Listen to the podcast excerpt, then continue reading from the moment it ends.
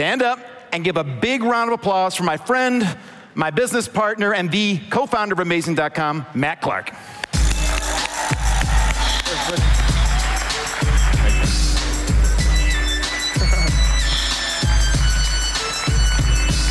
All right, thank you, thank you.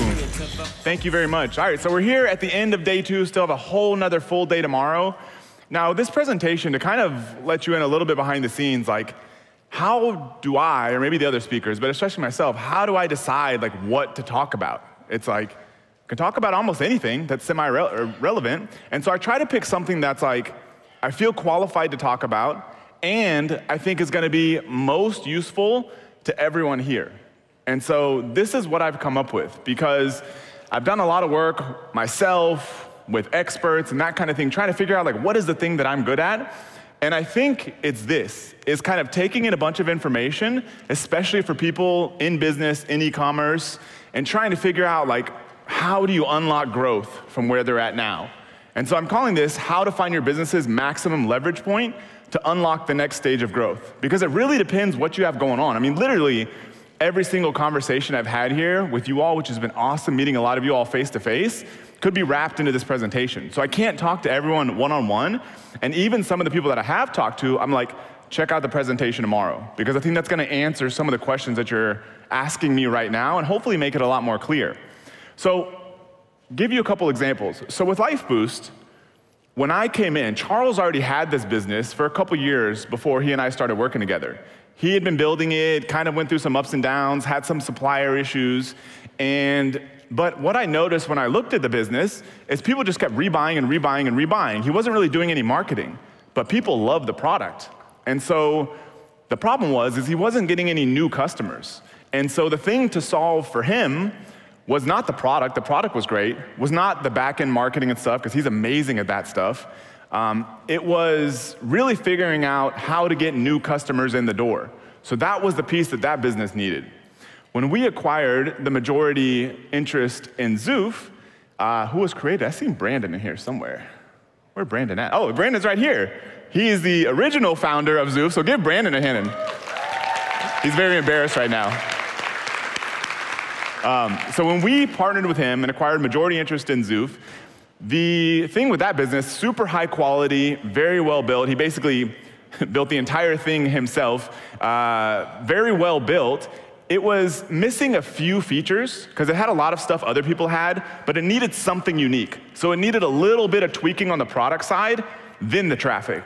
So if we had tried to just start dumping traffic on this thing before we tweaked the product, before we had something interesting to talk about, we probably wouldn't have gotten hardly any growth. So that was the sort of leverage point for that business, a little bit of product tweaking before dumping on the traffic. I see so many people that are just beating Facebook ads to death, beating Amazon ads to death, but their product isn't quite there yet. There's nothing that interesting to talk about yet. And you're gonna waste a lot of time and energy, so I want you to be able to move as quickly as possible, and that's what this is about. So when I think of maximum leverage point, I'm kind of making up my own definitions. But I think this graphic kind of makes sense. Is heavy force applied to a specific area causes a huge change in results. So you're not just kind of dabbling, it's not something you just like touch on in your business and all of a sudden the world opens up. It's more like, okay, this is the area to focus on, go all in on that, and then all of a sudden your business skyrockets. That's what I want to help you figure out here over the next half hour or so. So, your maximum leverage point, here are the four things we're going to talk about. First, repeat what works. If you've already got something working in your business, do more of that. Second, the product, big one. Third, the sales funnel, which was kind of the thing with LifeBoost. And then fourth, repeat customer sales. If you've already getting a lot of customers, but you're not going back and marketing them, I've talked to a brand that's actually owned by a company in here, I'm not gonna call them out, but owned by a company in here they had an email list in this e-commerce brand of like 40,000 people they weren't emailing. And they were like, we got to figure out how to unlock sales for this thing. They're like, maybe we need to set up a Shopify funnel and this and that. I'm like, if I was you, I don't own the brand. I don't have any skin in the game. I would just start emailing the customers. So that could be a position for some of you. If you've got a big customer list and you're not remarketing to them, that could be an easy win for you. And I'm all about easy wins. So part number one, repeat what works. I think somebody found this out yesterday. They're like, you seem really into this Warren Buffett thing. Um, so I don't know if y'all have picked up on that yet. I'm probably obnoxiously obsessed with Warren Buffett because I think he has obviously super high success, but also super high ethics. That's why I pull a lot of examples from them. His business partner, also super high ethics, super smart, super high success, multi billionaire. Somebody once asked them at one of their annual meetings, they were, it was kind of a crazy question because it was asking a lot out of a question, and they were kind of like, what's the secret to life, basically? Like, what's the algorithm for life? And Warren Buffett's like, how am I going to answer that? Charlie Munger's like, I'll take a chance. He says, well, I really think like the fundamental algorithm of life is repeat what works.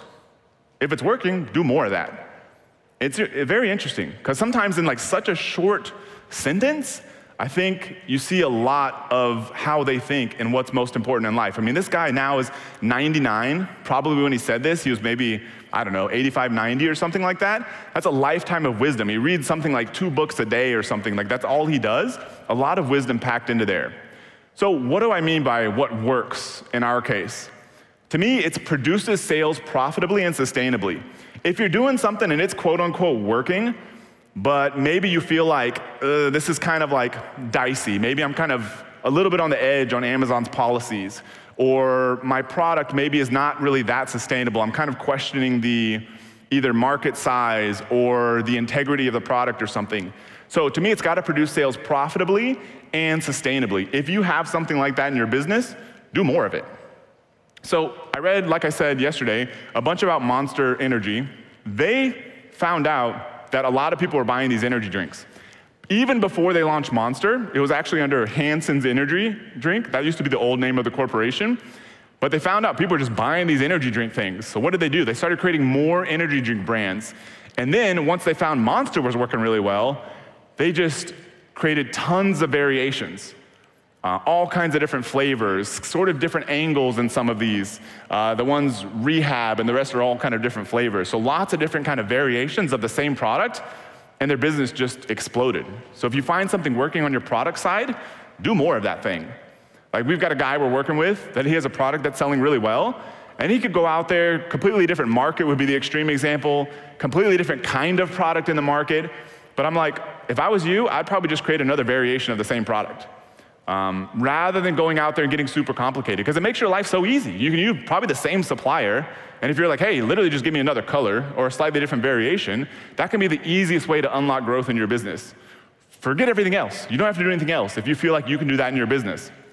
Now, if it's working, do more of it. So I was once talking with a guy uh, recently, a few months ago, in our mastermind, and he said he's very big on Amazon, sells probably 95% of his sales on Amazon right now does over $2 million a year. And he was like, Matt, he's like, if you were in my shoes, he's like, how would you take my business from $2 million a year to $10 million a year? Because that's our goal with that group, is to get everyone to 10 million plus a year, that it's doing somewhere in the seven figures. He's like, what would you do?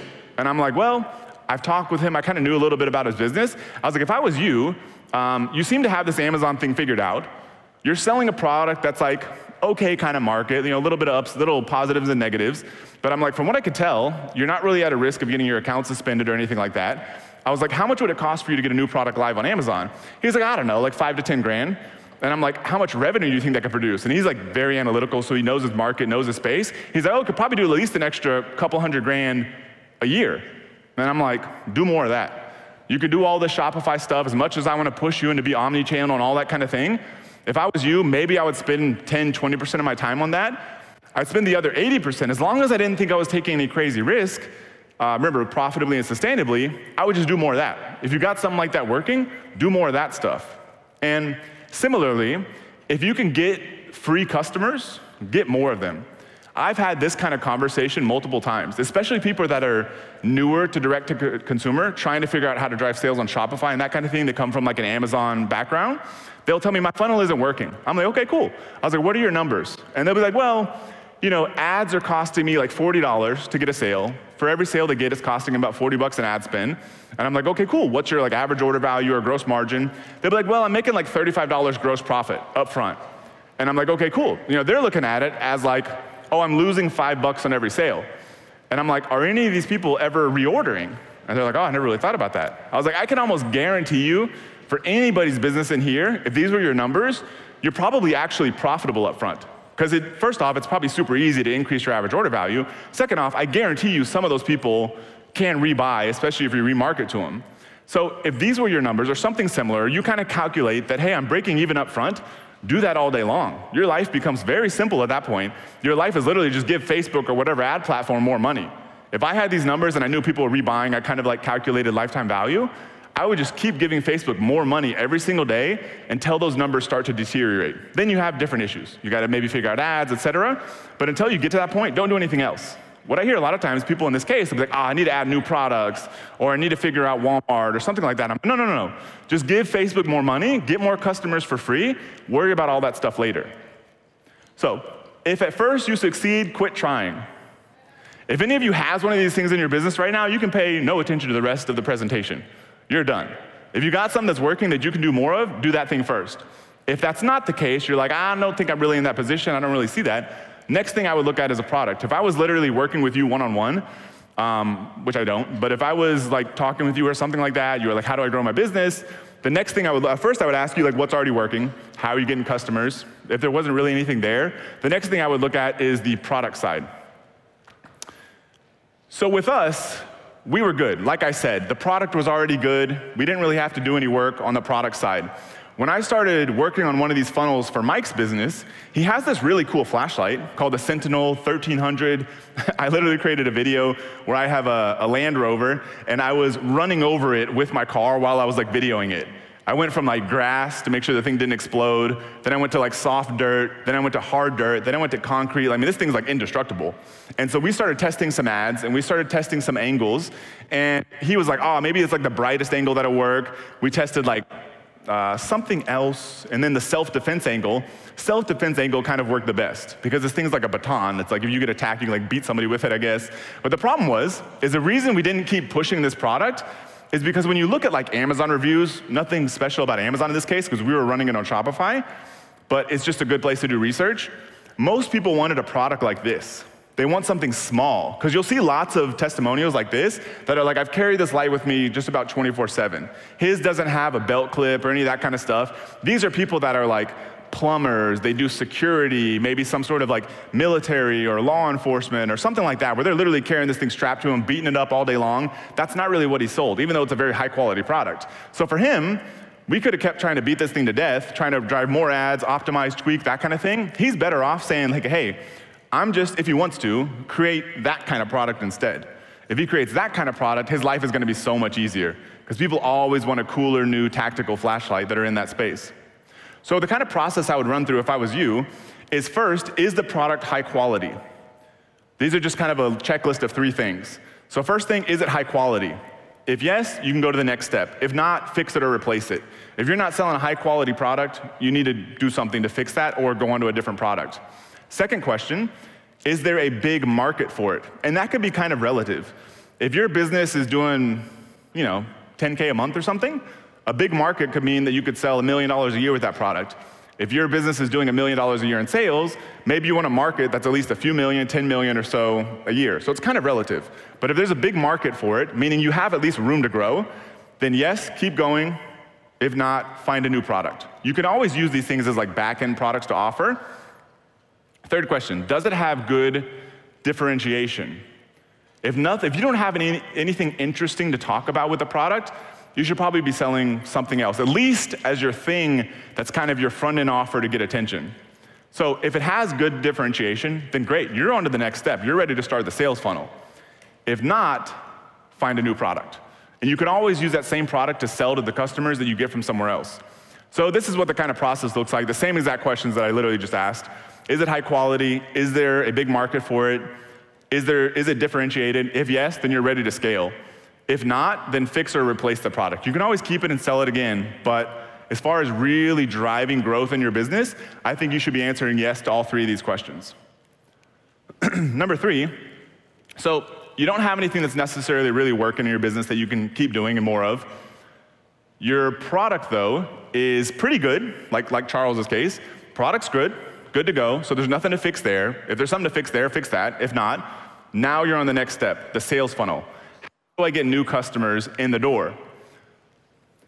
This is basically what our sales funnel looks like today. It's not the prettiest page by any means. When we've taught it in our programs that we have online now, We've literally called, I've literally called this template the long, ugly page. I don't know if Charles knows this, he may be offended by this, but that's what I've called it, and it works. We've got people in different markets that are using the same exact kind of landing page to scale their businesses in a whole lot of different markets. And if you're not a member of anything that we have and stuff, the easiest way to find these pages, and I tell this because not because it's in our best interest, just because it's public and it's, it's okay, is just go to Facebook ad library and then search for our brand. And you can do this for all people's brands. Then you'll see our ads, you'll see our landing pages, you can do this for everyone. We do it for people all day long to see what other people are doing, and you'll find this landing page. Uh, we've tried to beat it with nicer, prettier pages, but it's been really hard. And so the idea behind a landing page, which may sound obvious, but sometimes isn't, is you know there are people who do well direct to consumer, sending people straight to a product page. But a lot of times that's probably not going to be the best performing option because that's not really how you would have a conversation. If you were having a one-on-one sales conversation, you wouldn't say, hey, here's my product, here's the price, buy it or don't buy it. That's not how the conversation would go. You'd be like, hey, here's a problem that I can solve. Here's kind of things that is done for other people. Here's the features, the benefits. Here's other people that have used the product and been happy. Oh, by the way, here's the price. And here's a guarantee so you have no risk. That would be more of like the sales conversation. That's basically all a landing page does. It's just a different structure of probably the same information. So our landing page, and I'll give some stats on it, is very long. Um, covers everything you possibly can. Features, benefits, the main angle, lots of testimonials. And then it has a few different offers on there. It's not gonna be the same for everyone's business, and I was literally telling somebody this backstage. But for us, it worked better because we had a one bag option, but it was bringing down the average order value too much. So for us, it worked better to force people to buy at least three bags. So that worked better for us. So the offer is very important, and so is like the headline. Those are kind of two of the most important things, then tons of proof. So when you get to the stage, you're kind of in a little bit of like a chicken and the egg situation. So you don't really have many sales going on, but it's kind of like you need to start buying some traffic to figure out if you can actually make sales. And so in this case, I think you need probably about 50 visits a day to start testing. If you want to ramp up on Shopify, I think that's a good minimum because you're at least be getting some conversions here and there. And so I think you kind of just got to bite the bullet. You don't need to go crazy, you don't need to buy a ton of traffic, but if you want to make your sales funnel work on your own website, I think you just need to start getting 50 visits a day. Once you do that, how do you know if your sales funnel is working? First thing is your conversion rate. So is it good? Bad conversion rate on Shopify is probably going to be like sub 2%. These are stats you can find online. An okay conversion rate on Shopify, 2 to 4%. A good conversion rate, over 4%. Ours, when we were scale scaling early on, before we really expanded the audiences, was I think about 6%. So we had really dialed that thing in. As we expanded the audiences, it went down probably in more in that okay range. For Amazon, oops, for Amazon, uh, according to Mike, who's more of the expert on this now, uh, 10 to 20% is okay. So if you're focused on Amazon, that's your benchmark over there.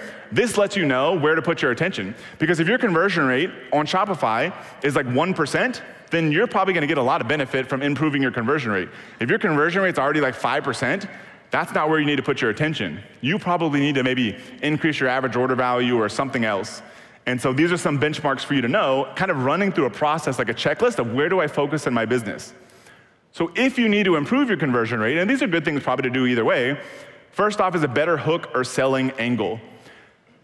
So when Manol kind of went through the example that he just showed of Hooked on Phonics, they had a really good offer. It was like your kid learns how to read in like 30 days. That's kind of a hook. That's a thing that's gonna grab people's attention that seems to really work. So you're kind of looking for that in your business, and you've kind of got to test. The process that we use, that I think anybody can use, because everyone thinks they know exactly why their customer is gonna buy.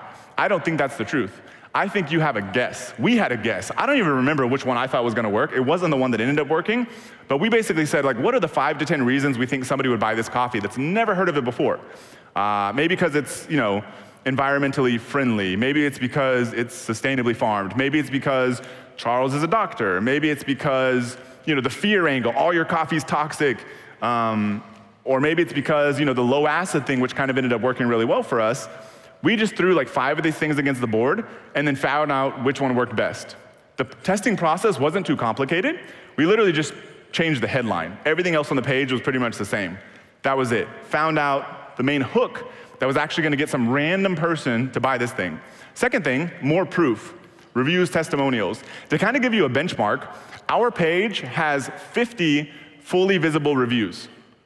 Most people way undershoot on this. I tried to get our marketing person, uh, she didn't do it for me, but I was like, hey, I was like, can we like 10 times the number of reviews and testimonials and stuff we have on our landing page? And she was like, yeah, yeah, sure, sure, Matt. She never did it. She was like, no way in hell, that's too many. Uh, it's a lot of work, but our page has 50 fully visible reviews. Like, not like you have to scroll through a slider or any of that kind of stuff. Social proof, I think, is the easiest way to increase conversion rate, aside from having a really good offer. But if you just add more proof of this thing working, then your sales funnel is pretty easy. It's like, hey, here's my product, here's what it does for you, here's a million testimonials of people saying that it actually does what it says it does, here's a good price, and here's a guarantee if it doesn't work. Done. That's your whole sales funnel. So, as much proof as you can possibly add. Video, I would mix it up too. Text, video, stars rating, number of customers who have bought. Um, I gave somebody the advice, which is applicable to anybody selling supplements total number of servings you've ever sold which is going to be a massive number. It doesn't even have to be the number of bottles, the number of customers. Any of those kind of numbers is also another element of proof. Third, longer sales copy. I took our landing page and put it in a Google Doc.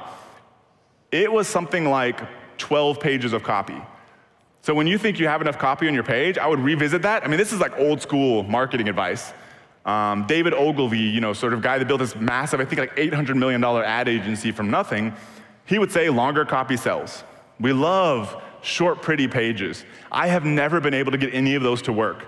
Some people probably have, I guess. I have not. Longer copy sale, sells.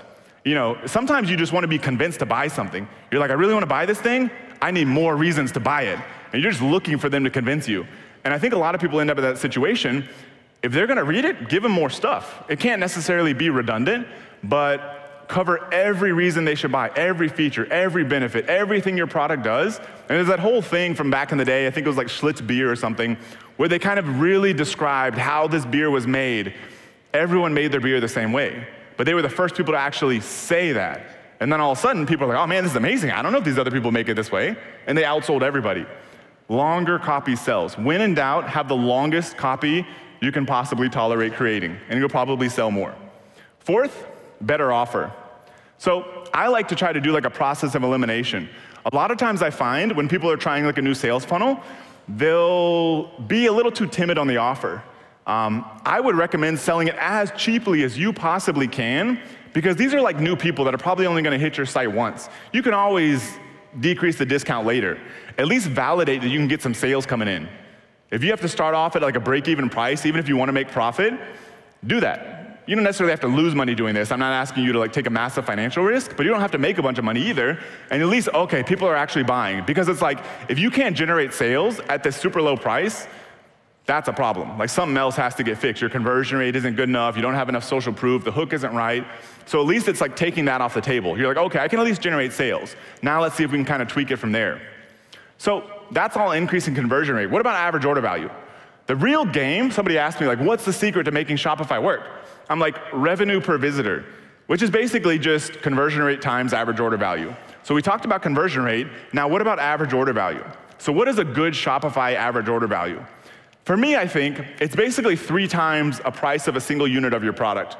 So, if a single unit of your product sells for like 20 bucks, I think you should probably be shooting for like a $60 average order value. That is probably a good benchmark for you. Maybe you can go higher. I mean, some people back in the day, maybe because they were doing a little bit shady things, but they would be doing like a supplement offer or something, and their average order value would be like $150, $200 or something, selling like bottles of supplements that probably cost them like seven bucks to make. Now, they were probably pushing the limit a little bit. For us, you know, the average price somebody pays for a bag of coffee for us is like low 20 bucks after discounts and subscription and all that kind of stuff. Our average order value is $75 or so now. It's increased slowly over time. So that's kind of for us. And so if your average order value, I was talking to another guy backstage, is that he's getting customers for $45, but his average order value was like 25 bucks or something. So I'm like, hey, that's great. You figured out how to get customers for $45. Now you just need to increase your, your average order value. Um, that's the problem to solve here. So on Amazon, talk with Mike. If your product's selling for 20 bucks, you can't do as much to increase average order value, though I think that's a good opportunity if you do know tricks there. And I don't, don't necessarily have any for you, other than bundling and that kind of thing on Amazon. But maybe a good average order value on Amazon is like 1.4x. This is like slightly higher than what we get. Um, so this is pushing the limit a little bit more than what we have right now. But the goal is the more you can get people to order up front, the better. Because like 70% of the people that buy from you once, you're never gonna see again. That's the fact. There's too many people making them offers. That's like the repeat purchase rate that I think I'll show in a second. So, how do you improve your average order value? There's really only three main things. It's pretty simple. So, I took an example. Somebody in our mastermind shared a podcast with a brand called True Classic. They sell t shirts and that kind of thing. And they do something like 150 million a year or something, with pretty much all direct to consumer. And they do the same things we do. I just like their example rather than just using us all the time. So they bundle. They do one of the coolest things that we don't even do as well as they do on Shopify. This is from their actual regular store. As you've seen every clothing brand on the planet, you go to their Shopify store and they're just like selling you a t-shirt. They got a bunch of different colors. Maybe they're selling you a pair of pants. They're almost defaulting to buying like six t-shirts in every different color. Like that's brilliant. This is gonna ramp up your average order value and allow you to scale so much faster. Because if you can get customers for free because your average order value is so high, then you're off to the races. You can scale your business like we did um, you know, we went from like 200K in sales in 2018 to like two and a half million in 2019 to 16 million in 2020, then to like 26 and so forth. That was because of this thing. Because if we can figure out the numbers that our cost to get a customer with Facebook ads is here, and our gross profit from ads, basically our average order value is here minus our product costs, then if we can just keep doing that as long as we can do it with as much traffic, it's a super easy way to scale. Then your only job is keeping up on inventory. One of the ways is with bundling. Second one is an order bump. This is basically just like, how do you get people to add more stuff to the cart before they check out? As much stuff as you possibly can. At some point, if you're like being super obnoxious and having them add stuff to their cart, that kind of ends up making them like, I'm not even gonna finish this purchase. That's a little bit of a problem. But I think most people just don't push the limit on that enough. Get them to add more stuff to their order before they even enter their credit card. Lastly, is one click upsells. So I did a little video review, which is why I have that weird face down there. But this is a video review I did of their funnel. And you can use a tool. Um, one-click upsell is the one we've used by Zipify. Uh, there's another one called Aftersell that looks pretty cool. I think they're using Aftersell. Um, either way, the idea is like the first order is already locked in. They've entered their credit card information. That order is done. Now, it's like, how do I get them to buy more stuff before they're done with that order? So the first order is done. Like you're, you're golden. Now it's just like, what else can I get them to add? For us, and like Ezra, the creator of Zipify, who was going to speak here, but he's having a, a family issue, and so too bad he, he, couldn't make it. He's an awesome guy. But he created Zipify, and he sort of said, and this is proven out mostly correct for us, the best upsell, just more of what they're already buying. If you're selling t-shirts and they buy a black shirt, have them buy another black shirt. Um, for us, you know, if they're buying a bag of medium roast, ask them to buy another bag of medium roast. For us, we go slightly further, is that if they're buying three bags of medium roast, we were performing really well, and so I don't even know where it's at now, I don't manage this anymore. But one of the best upsells we had is another three bags. They're literally buying six bags of coffee, even though they've never heard of us before. People will do it.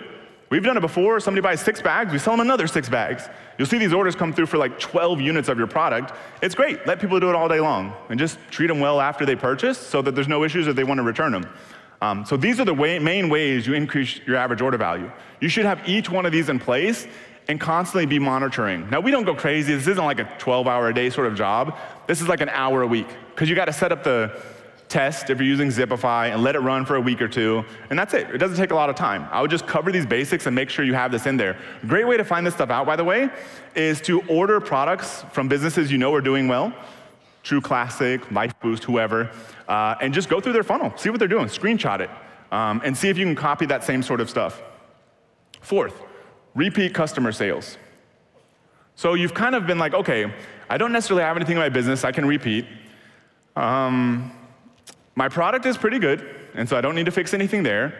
My sales funnel maybe is working pretty well, or maybe you just skip all the way to the end because you realize you have a whole bunch of customers you've never remarketed to, and you want to bring in some extra cash in your business.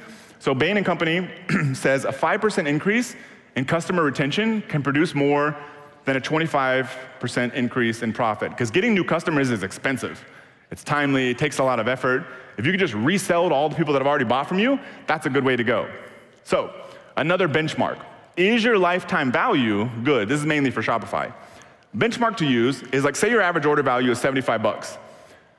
Ideally, you should be doubling that in the first year.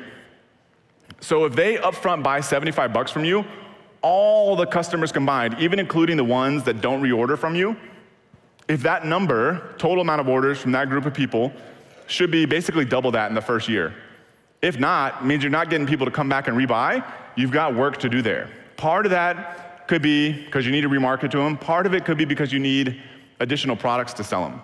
So how do you improve your lifetime value? I already kind of alluded to this, is that the repeat purchase rate is like less than 30%. That means 70% of your customers are never coming back. So your first order is all you get, which is why I stress average order value so much. Because if you want to increase your lifetime value, but 70% of people never come back, that means their lifetime value is that one order. So the higher you can make that one order, the higher your lifetime value is going to be, and it's going to subsidize all your ad spend, and you can scale to the moon. So first thing, increase average order value. Second thing, more products, or some people would call them back-end offers. And who to look at this better than you know the two plus trillion dollar company Apple? When you go to buy an iPhone, I went through this a few weeks ago when I was adding these images here. First off, they try to offer you a higher storage capacity on your phone, which can increase the price by as much as 500 bucks. And I think I was looking even at like one of their cheaper phones that was only like 600 something dollars. So storage capacity up is $500, a premium version of the product essentially, great upsell. Apple Care, this is nice because it's a subscription. You know, a lot of times we're like, how do you add a subscription to your business? Maybe you could do something like this um, if it's not like a consumable product. Then they try to add on all kinds of accessories, little cases, uh, the little special charger, not the generic one that comes with it. Then, you know, AirPods, the AirTags. If you were to buy all those four products, those are the main ones they offer you.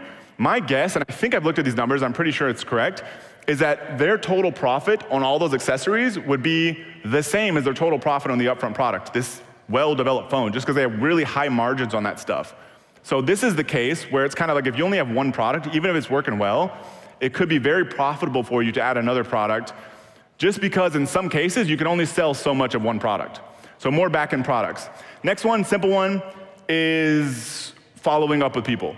Use all the basics. Uh, you can use whatever email platform you want, but if you're selling on Shopify, doing e-commerce, Klaviyo is a good option. Uh, use SMS, there's a million different platforms out there. Facebook retargeting ads, I'm just calling out Facebook because it's the big one, but retargeting ads anywhere. And then we use Postpilot uh, for postcard retargeting. And so we have a whole, basically the same thing you would see in an email sequence for follow up. We have the same thing happening in Postpilot. I mean, our main goal is basically to get people on subscription. So we go to one time order first, then we're using every single one of these channels to try to get them on subscription. And after doing that, we're trying to sell them all of our other products. It's not rocket science. These are just pieces to put together in your business that can be low hanging fruit if you're producing any sales at all on your store. Lastly, is subscription. If you can do this, it's fantastic. It's not the end of the world if your business isn't consumable. I mean, look at Apple, $2 trillion company. I think it's something like 60 plus percent of their sales come from iPhones, which isn't a consumable product. They just do upgrades. Like if I was in Mike's shoes, he's already sells lanterns and flashlights and stuff. You know, he's got that really cool flashlight that's not really the right fit. So if he developed a really good, small, compact, tactical flashlight, he could always come up with upgraded versions. Because people that are fanatical about this, it's like, hey, we've got version seven. Hey, we've got version eight. Those people are gonna buy that thing. And so you could do the same thing, and it's like almost like subscription like revenue without actually having a consumable product. If you can add a consumable, that's fantastic. Um, but you don't have to to drive extra sales. But so this is our Amazon subscribe and save stats. They give you this data, which is kind of cool. Our 12 month lifetime value for non subscriber is that bottom number is about $58. For subscription, it's pretty much double. This is awesome. This is Amazon telling you how important subscription is. So if you can add subscription, fantastic, because that's basically them having to opt out of giving you more money because they're automatically going to be billed. Be upfront with it, let people know what's happening, let them know what's going on, but then at that point they have to opt out of being billed. Fantastic position to be in. At this stage, I would almost not build a new business that didn't have a good subscription component. It's such a good position to be in. Like us, we wake up to forty, fifty thousand dollars in sales by 7 a.m. because it's just subscription getting rebuilt every single day. That's a great position to be in rather than being like, how am I gonna get my sales today? Hopefully my ads don't get cut off. Uh, hopefully Amazon doesn't mess with my account. Hopefully I don't get anything suspended. It's like those sales are coming in automatically all day long. So to summarize, your maximum leverage point first, repeat what works. If you have something that's already working, do more of that thing. Second is your product. If your product's not good, needs work, focus on that thing. Third, your sales funnel. If your sales funnel is the missing piece because your product's already good, focus there. And then fourth, repeat customer sales. So how do you